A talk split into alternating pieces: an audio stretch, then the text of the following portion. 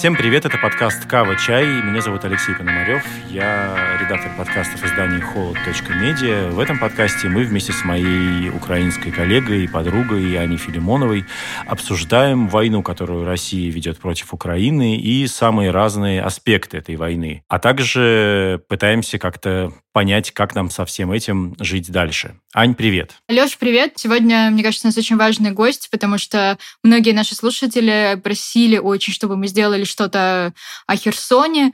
И действительно, мы все очень ждем э, освобождения Херсона. И мы позвали сегодня в эфир э, херсонского журналиста Константина Рыженко, который, если я правильно все формулирую, все это время пробыл в оккупации в Херсоне, и вот сейчас только выехал и находится в Киеве. Костя, здравствуйте. Здравствуйте. Добрый день. Наверное, пойдем хронологично, да. В первую очередь хочется спросить, как э, началась э, оккупация Херсона, как началась война в Херсоне. Ну, точнее, полномасштабное вторжение, будет правильно сказать. Ой, ну я не думаю, что он чем-то сильно там э, принципиально отличается от от других городов. Началось все неожиданно, случилось все быстро. Как и везде, в принципе. Вопрос в том, что как уже заходили русские в город, это там, отдельная история, и она там, очень, очень жесткая, и думаешь, вот как раз-таки ее лучше рассмотреть, чем, чем то, как начиналась да. война. Расскажите, пожалуйста, как э, россияне оккупировали Херсон? Как вы это помните? Ну, я, я помню, что у нас там были бои по области, но военным пришлось быстро отойти. Был ли в наших спецслужбах ряд предательств, которые помогли более быстро и эффективно, к сожалению, русской армии продвинуться в нашем регионе и в городе не оставалось э, военных из-за того, что все они ушли на форпост обороны в Николаеве, одна из линий обороны. И в городе была небольшая группа людей, которая решила самоорганизоваться там э, в территориальную оборону. Это не та территориальная оборона, которую делали делала украинская власть, когда она финансировала бюджета, это были просто самоорганизованные люди, которые просто захотели защищать свой город, и они встретили колонны русской техники буквально э, в чистом поле, там всего с парой автоматов э, и там десятком коктейлей Молотова. И, в принципе, россияне могли бы предложить им сдаться, ну, там, продемонстрировать, что абсолютно разные потенциалы на бронетехнику и танки, никто с автоматом не лезет в чистом поле. Но они этого не сделали, они просто расстреляли всех тех, кто был в поле зрения, и фактически там за несколько часов заняли почти весь город. Угу. Костя, я читал вот ваше интервью НВ э, Кристине Бердинских, которая, кстати, у нас тоже была в подкасте когда-то. Я так понял, что вы сразу практически из э, журналиста стали, ну, не знаю, активистом, можно так сказать, или тоже участником этой самой территориальной обороны. Вот расскажите немножко про то, что вы делали, вы сами в этот момент. А, ну, э, я не стал участником территориальной обороны. Я с самого начала хотел, как бы, по большей части, задокументировать все, скажем так, для истории. Но при этом я был э, там участником волонтерского штаба, и из-за того, что просто у меня был такой наиболее обширный канал коммуникации, я был там, причастен почти ко всем процессам, которые были в городе. Мы там и лекарства собирали, и еду, и э, вещи, и там нас попросили сделать их коктейли Молотова, мы сделали их, там передали на территориальную оборону, потом попросили сделать противотанковые ежи, сделали их. Вот везде, где нужна была какая-то помощь, там везде старался помочь, поэтому ну, я не могу сказать, что там я был причастен конкретно к какому-то одному процессу, просто там все, кто имел э, силы, желания, возможности, старались э, по мере своих возможностей как-то оказывать сопротивление а, оккупантам. Ну а потом, когда уже случилась непосредственно оккупация, и стало понятно, что нужно не так открыто оказывать сопротивление, уже тогда пришлось переходить так называемое подполье, в партизанскую какую-то борьбу. Костя, ведь это очень опасно, насколько я понимаю. Я читаю множество свидетельств людей с оккупированных территорий, да, что это одна из, наверное, самых опасных позиций быть волонтером или тем более волонтером, который помогает обороняться Украине. Э, скажите, как была устроена ваша жизнь э, эти шесть месяцев? Э, ну, я не жил у себя дома. Я жил там по квартирам людей, которые попросили присмотреть за ними, ну, за квартирами, когда они выехали. Я не общался толком практически ни с кем из своего окружения, потому что предполагал, что, возможно, их могут отслеживать, за ними могут там э, наблюдать.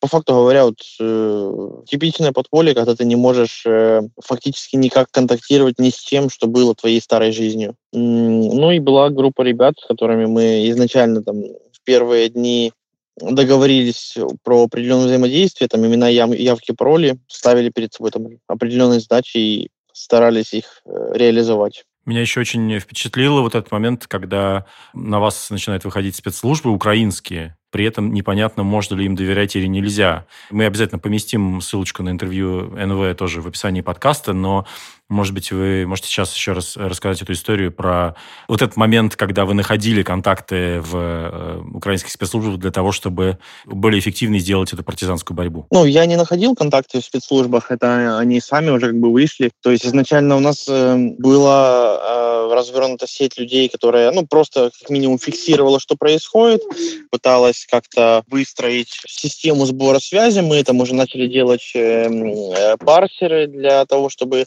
мониторить информационное поле, потому что очень много выбрасывалось фейков, и в целом э, нужно было как-то держать нос по ветру. Во-вторых, мы хотели наладить, скажем так, э, геоинформационную систему, такую основанную на волонтерах, для того, чтобы оперативно информировать э, и в целом понимать, э, что происходит в городе, вокруг города и на линии фронта. И когда у нас уже там была такая система, мы изначально не предполагали, что она там будет сильно использоваться военными, и для военных. Уже начали выходить э, на меня украинские спецслужбы, и, и, и в целом и разные спецслужбы, и боты выходили, и все писали там, дайте информацию, дайте информацию, нам нужна такая информация, нам нужна такая. А с учетом того, что уже было известно, что один из, один из заместителей руководителя Херсонского СБУ оказался предателем, я не знал, кому конкретно можно верить, были люди, с которыми, ну, которые были очевидно красными для нас в этой войне, то есть, ну, там, по аналогии с игрой мафию, красные и черные. И когда вот в очередной раз на меня вышли спецслужбы, я начал ну, над ними там немного смеяться, потому что там все приходят, все просят информацию, никто не может доказать, что он спецслужбы. Я попросил, чтобы, если они там э, хотят, чтобы я им помогал, чтобы они там, попросили кого-то из мэров соседних городов, которые находятся в активной фазе обороны, ну, то есть по ним четко понятно, что они наши, что они сопротивляются, что они не предатели, э, чтобы кто-то меня набрал и сказал, что там вот этим людям можно доверять. Э, ну и спустя э, день меня набирает э, мэр Николаева Сенкевич, говорит, что вот там к вам mm-hmm. обращаются какие-то люди с какими-то позывными, дайте им, пожалуйста, информацию, это, ну, там, действительно наши люди. И с того момента вот э, мы начали общаться со спецслужбами, там, просить их о помощи, они нас просили о помощи, ну, как бы начало, началось взаимодействие. Извините, такой технический вопрос, а он вас по видео набрал? Потому что, мне кажется, голос же можно как-то... Это была видеосвязь, э, ну, mm-hmm. и, и, в принципе, как бы, ну, я его несколько раз в жизни видел, там, э, могу да. идентифицировать визуально. Да, да, даже я могу, я тоже, в принципе, видела его несколько раз. А, скажите, пожалуйста, а правильно я понимаю, что э, как бы вы и были одним из тех людей, кто организовал вот эту вот э, сетку информирования э, украинских спецслужб, украинской армии, да, и вы, наверное, как-то, не знаю, наводили, может быть, э, украинскую армию на какие-то объекты в Херсоне, если вы можете об этом говорить. Ну, это не секрет, это любой сбор информации, особенно когда человек находится на месте, когда он находится в, в визуальном контакте с объектом, по которому должен произойти удар. Это очень ценный человек, который может э, очень хорошую службу сослужить армии, потому что э, далеко не всегда беспилотники, которые находятся в небе, они могут э, качественно идентифицировать цель и определить, э, насколько, насколько успешно по ней произошел прилет, mm-hmm. поэтому когда человек может там сказать, что, например, там, вы промахнулись на 15 метров вправо или влево там, от какого-то объекта, это даже местами более важно, чем беспилотник. И мы старались там по всем районам города иметь там несколько людей, которые могли бы там в, в своем поле зрения держать какие-то объекты, которые заняли русские или русскую технику. И, соответственно, при запросе там, координат э, или корректировки определенной цели э, мы обращались там, к части людей, с которыми у нас был контакт по этим районам города или области, и корректировали нашу артиллерию. А как вообще люди реагировали на ну, оккупационные, во-первых, военных, да, российских, которые появились сразу же в первые дни, во-вторых, я так понимаю, потом были введены уже всякие как раз репрессивные там силовые структуры типа Росгвардия, ОМОН, и потом появились вот эти, ну, не, они с самого начала появились, э, все эти, в кавычках, прекрасные люди, типа Владимира Сальда и так далее, вот эти вот как бы гауляйтеры, да, э, люди, которые непосредственно пытались осуществлять вот эти странные процедуры, типа давайте сейчас проведем референдум о присоединении Херсонской области к России.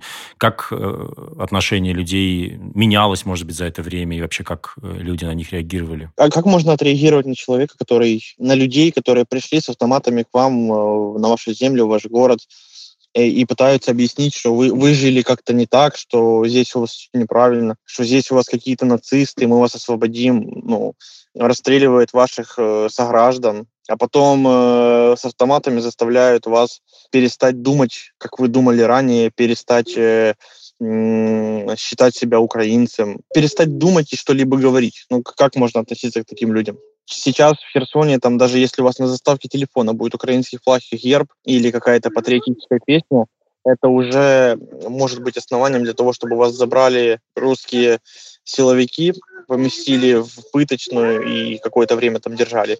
И не факт, что вы после этого вернетесь домой живым и, или целым, или, или со здоровьем целым. Кость, скажите, а правильно я понимаю, я немножко читала биографии Стримаусова и Сальда, это, наверное, одни из самых известных коллаборантов э, из Херсона. Правильно ли я понимаю, что это вообще какие-то городские сумасшедшие в обычной жизни, ну, то есть когда еще не было оккупации, что мне казалось, что Стримаусов, ну, ну супер какой-то странный парень. Ну, это, это знаете, вот есть э, категория людей, которые постоянно вот с чем-то странным воюют то они рептилоидов где-то ищут, mm-hmm. то они там mm-hmm. чипы в паспортах выковыривают, потом там в биометрическом паспорте там число зверя находят и потом там э, рассказывают про биолаборатории, про какие-то генетические эксперименты. Ну, то есть вот э, люди, которые, скажем так, любят бороться с ветряными мельницами. Я не, не, не сильно знаю, чем продиктовано э, вот их это стремление и убежденность в тех вещах, которые они рассказывают, но к ним именно относился Стремулусов. Он э, мало того, что, знаете, вот есть активисты по вызову, вот нужно продавить mm-hmm. какое-то там политическое решение, там определенные политики проплачивают э, людей, которые приходят и создают иллюзию общественного мнения. Это был Стремулусов. Так еще и вот вдобавок все эти увлечения они вот давали такой непередаваемый колорит его личности. Да, я просто помню хорошо по Одессе 2014 года, что я просто из Одессы, тоже те, кто там первоначально выступал э, как бы за Россию, это были какие-то всегда очень странные люди, странно выглядящие, со странными какими-то убеждениями. Язычники вот. там какие-то, да, да, да. неоязычники. Ну, угу. вот если, если посмотреть внимательно на биографию этих людей и на их публичную деятельность, то очень сложно найти, против чего они не выступали. Вот если просто хронологически вот э, сделать одну, одну линию там против чего протестовали эти люди, то окажется, что они протестовали там за последние 8 лет, наверное, против всего, что только можно там вокруг найти. И иногда они могли даже протестовать против абсолютно противоречивых вещей. На примере предыдущего мэра Стремоусов мог э, какое-то время приходить там протестовать э, против э, него, против его деятельности, Потом спустя пару недель что-то менялось, и он, и он уже там записывал с ней интервью и говорил, что он, в принципе, классный мужик. Ну, правильно я понимаю, что как бы в Херсоне, как и, ну, опять же, могу сравнить с Одессой в этом смысле, просто какие-то, ну, скажем так, приличные люди не, не сотрудничали никогда с Россией или с какими-то пророссийскими организациями. Да, да, вот я в одном интервью говорил, что здесь, скорее всего, у нас есть какой-то казус исполнителя, потому что вот наблюдая за действиями русских военных, которые пришли в Херсон, и они были уверены в том, что здесь их ждут э, как освободители, что их будут встречать с цветами. И если помните, в первые дни э, оккупации они привезли э, на центральную площадь города несколько фур с гуманитаркой, и никто ее не брал. Mm-hmm. И тогда Лавров еще докладывал Путину с большим удивлением, что они тут всем предлагают э, гуманитарную помощь, деньги, медикаменты и продукты, а никто это брать не хочет. Исходя из вот всех вот этих вот э, данных, я думаю, что э, в Херсоне существовало э, группа людей, которая финансировалась ФСБ, целью которых было э, расшатывание там, доверия к украинской власти, расшатывание мировосприятия. И они не справлялись со своей задачей, но на бумаге писали там, успешные отчеты о том, что все, все здесь э, на мази, что здесь э, ждут Россию, что они успешно справляются. Ну, ну не, не могут же они взять там много денег, Э, у, у русских ФСБшников э, и сказать, что ну, мы взяли деньги, а у нас ничего не получилось. Ну, вы же э, вы ж хорошо mm-hmm. понимаете, как эти вопросы потом решаются в силовых структурах ФСБ. Мы сейчас имеем счастье наблюдать там раз, различные интересные самоубийства по России у топ-чиновников. Я думаю, что точно такая же ситуация бы ждала и наших, нашу местную ячейку, которая сотрудничала с ФСБ. Поэтому они просто отчитывались на, там, на Москву, что э, здесь все хорошо, все получается, вот приходите.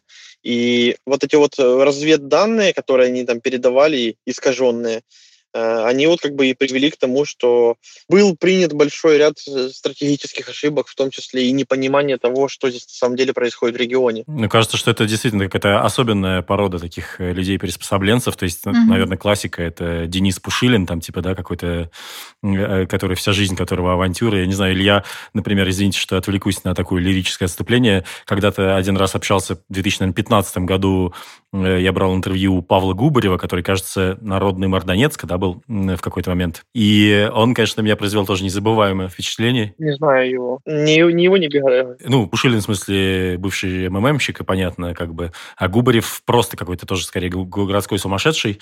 И было очень смешно, когда мы приехали с моей коллегой, э, журналисткой тоже, собственно говоря, на место встречи, э, позвонили э, Губареву, он сказал, сейчас, подождите, вас встретят. Дальше проходит минут 10, и выходит нас встречать сам Губарев, которого на самом деле никто его не сопровождал, потому что ну, всем было насрать на, него, как бы, ну, это, ну, как бы все эти ДНРовские, как бы, клоуны, они такие, ну, не знаю, короче, это какая-то отдельная порода. Я, наверное, хотел бы еще поговорить про э, уже как-то какие-то оптимистичные тенденции, да, про контрнаступление.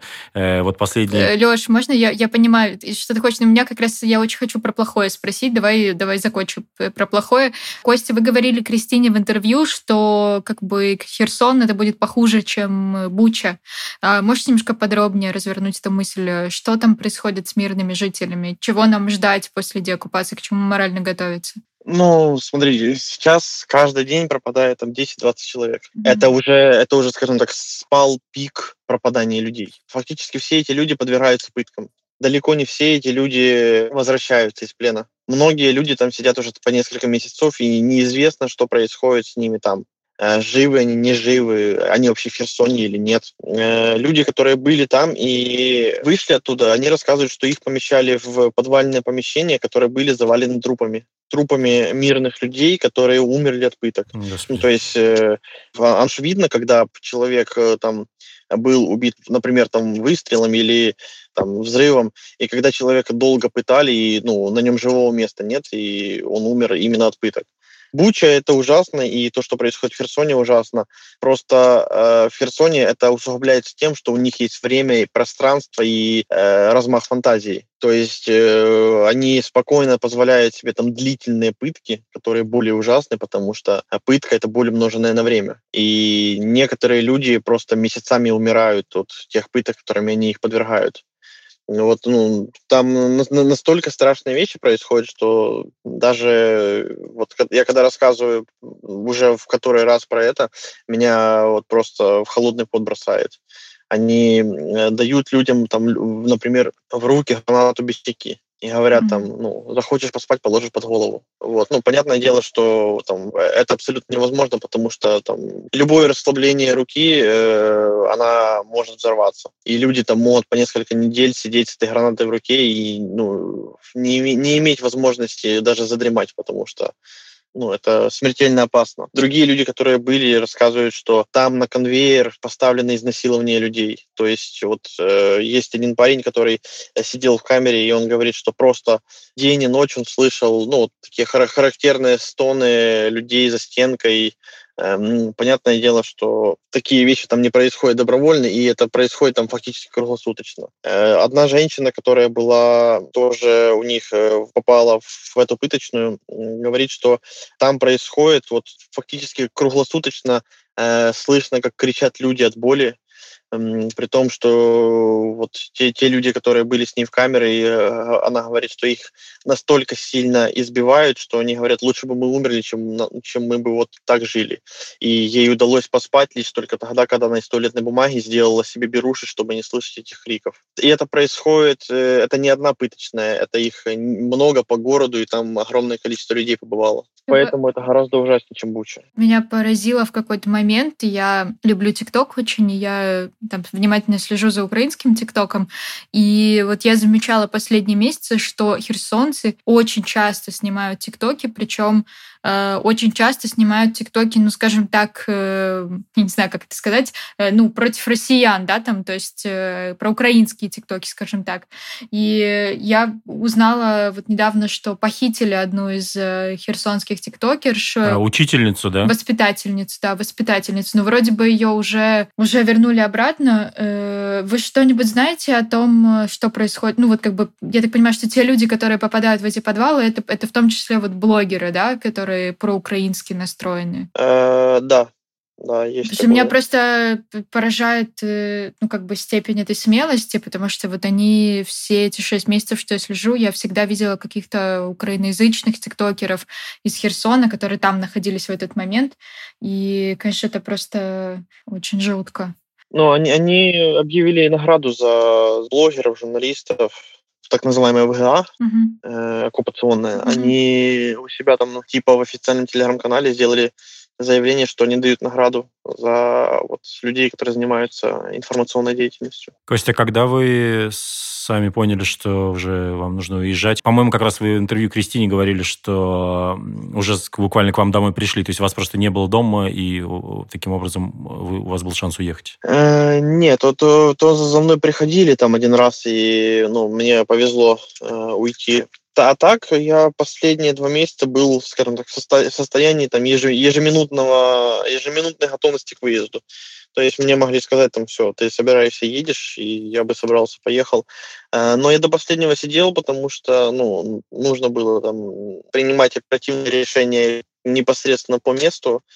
Большая проблема была просто моя узнаваемость, которая слишком, ну, это было слишком опасно для всех, э, кто со мной контактировал их могли, за мной могли проследить, их могли идентифицировать. И тем более был, была близка активная фаза контрнаступления, и, и те люди, которые были со мной, и спецслужбы, которые со мной контактировали, уже сказали, ну, давай уже, мы, мы конечно, видим, что ты там герой и ну, отчаянный партизан, но бессмысленные жертвы нам не нужны, поэтому собирайся и едь. Ну, вот я собрался и поехал. Да, меня, кстати, вот очень впечатлил тоже момент, когда на вот этих первых митингах, э, когда вот типа российские силовики не применяли особо силу, но оказывается, что все это время они просто э, собирали информацию, то есть снимали mm-hmm. активно, фиксировали лица тех, кто участвовал в этих митингах. Это, конечно, такой момент э, чувствительный. Как у вас э, сейчас ощущение, как вы оцениваете перспективы? Вот мы, понятно, что это такой вопрос немножко в небо, но все следят за украинским контрнаступлением, и как-то это, конечно, очень неожиданный и мощный успех на Харьковском направлении, но вроде бы и в Херсоне происходят какие-то продвижения. Как вы думаете, насколько быстро э, удастся украинцам вернуться в Херсон? Ну, как вам сказать? Я здесь, во-первых, очень ограничен в информации, которую могу озвучивать. А, во-вторых, э, э, понимаете, война это ж, это ж не поход в магазин, что ты запланировал там в 12.30 я схожу в этот магазин, в 12.15 следующий, а, а в час у меня электричка домой. Война это война и любая драка, сражение это динамичная ситуация, в которой решающими иногда могут являться секунды и доли секунд. Поэтому если мы, если, скажем так, наши успехи будут развиваться в том же формате, в котором они сейчас э, развиваются, и, и с той же интенсивностью, то до Нового года мы мы выйдем уже к Днепру, я думаю, там фактически по всем фронтам. Э, э, это если оно будет развиваться, как оно развивается. Но мы же не, мы ж не знаем, какие будут ответные действия на наши успехи с российской стороны. Если, если завтра там э, у фюрера фляга свистанет и э, он возьмет и ударит ядер, тактическим ядерным оружием, или если он объявит всеобщую мобилизацию, ситуация на фронте очень резко, быстро, кардинально поменяется говорить э, в, в таких вероятностях о том, когда будет и насколько успешно что-то будет, это практически невозможно. Да, мне просто, конечно, очень э, понятно, что с дивана вообще так э, легко рассуждать. Я совершенно не могу себе представить, конечно, что сейчас в головах у этих российских военных, которые там сидят в Херсоне. Понятно, что они тоже разные. Там есть, наверное, какие-то более упертые, э, в смысле настроенные на войну, есть какие-то менее упертые. А при чем есть военные, которые находятся в Херсоне? Не, ну просто у них же, у них же тоже вчера, прости господи, по-моему, это был Евгений Поддубный или кто-то еще из российских пропагандистов э, показал кадры, по-моему, из Купинска, из э, частично как бы освобожденного украинской армией, с, с другом, на другом берегу реки там какие-то российские военные остались, и вот лица этих людей, которые сидят на броне, э, они выражали максимальную степень как бы апатии, и то, что типа, ну, я честно не представляю, вот чуваки сидят в Херсоне, у них отрезано снабжение, еще приходят новости о том, что на Харьковском направлении все отступают, в какой момент, ну, то есть, понятно, мне кажется, что очень высокая, высокая вероятность того, что произойдет просто психологический надлом. Э, ну, во-первых, давайте так. Э, большинство русских военных не, не имеют доступа к информации. Они не знают, что происходит. А даже если они и имеют доступ, то им говорят, что это все фейк, это пропаганда Украины, слушайте только нас. Это раз. Во-вторых, давайте отталкиваться от того, что то, что происходит на фронте, оно не продиктовано э, военной логикой. Есть вот логика войны, есть э, определенные процедуры, определенные стратегии, которые должны применяться на фронте при тех или иных ситуациях э, там, и различных раскладах. Но российские военные никогда не, не руководствовались э, конкретно военной логикой всегда их действия были продиктованы политическим решением. Uh-huh. Даже если посмотреть на, на всю русскую пропаганду войны, всю идеализацию войны, э, она вот демонстрирует, что если власть скажет, мы закидаем трупами этот форпост. Даже посмотрите, посмотрите на награды, которыми награждают э, русских солдат. Их награждают в приоритете не за выполнение каких-то боевых задач, а за то, что спасли командира. То есть э, вся военная русская логика построена на чинопочитании и исполнении политической воли или э, воли старшего. Поэтому здесь э, нельзя говорить, что русский солдат там отталкивается от каких-то злободневных реалий, которые там он наблюдает на Харьковском направлении. То, что они унылые, да, это ну, само собой они сидят в Херсоне, сзади них стоит заградотряд, который их не, не даст возможности им сбежать. Любое дезертирство вызывает там волну обысков э, и облавы по региону. И они понимают, что они вот сюда э, вписались прийти по какой-то причине, ну, по разным причинам. Кто-то из тюрьмы захотел выйти пораньше, кто-то захотел денег заработать, кто-то еще чего-то хотел. А тут они наткнулись на ожесточенное сопротивление. Тут они понимают, что на самом деле их никто не ждет. Они же видят местных людей.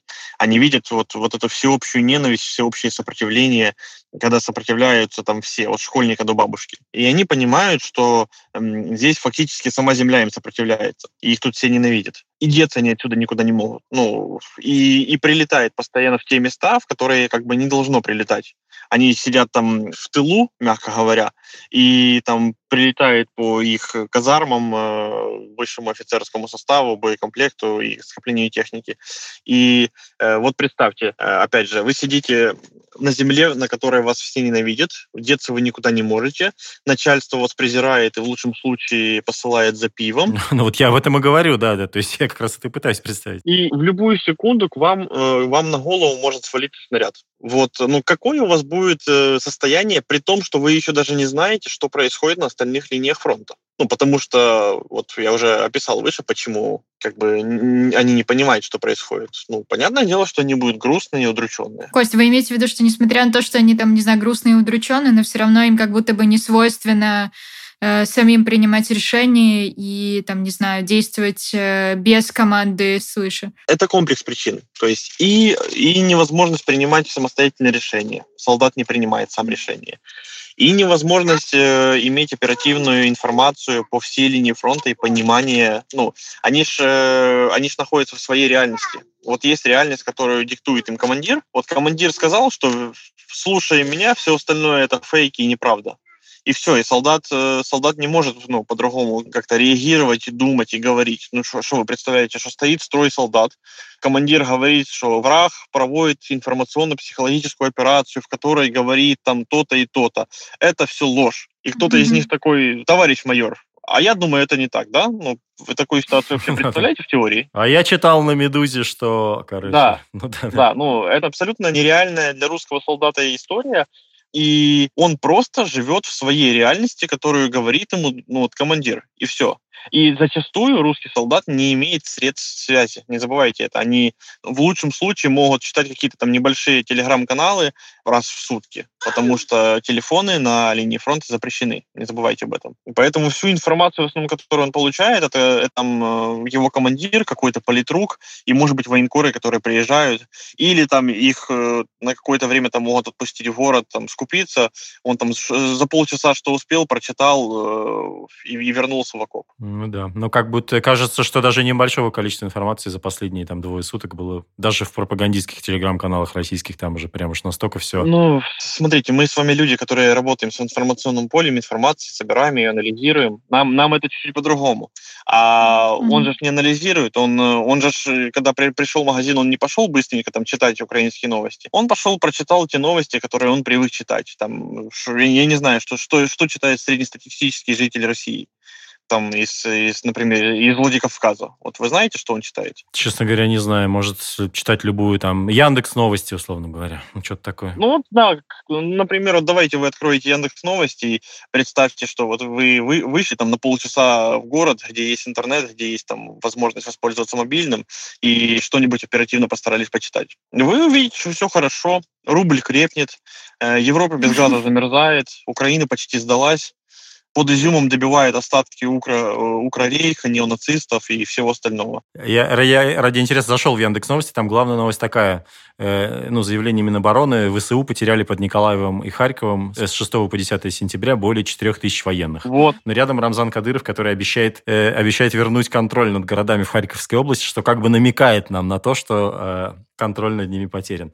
Ну, в общем, короче, тут такое, да. Ну, вы, вы, вы понимаете, в какой реальности живет русский солдат, и почему ну, нельзя говорить про то, что он как-то может самостоятельно вообще думать. Ну да, ну да. Еще да, вот один момент, я, знаете, вот сегодня прочитала первое, наверное, свидетельство из э, Балаклеи, и вот э, там женщина на 6 месяцев была в оккупации, она рассказывает, что там у людей было вот ощущение, что их бросили. Скажите, есть ли такие мысли у жителей Херсона? Такое ощущение есть, но это не, не от э, того, что там какие-то поражения на фронте.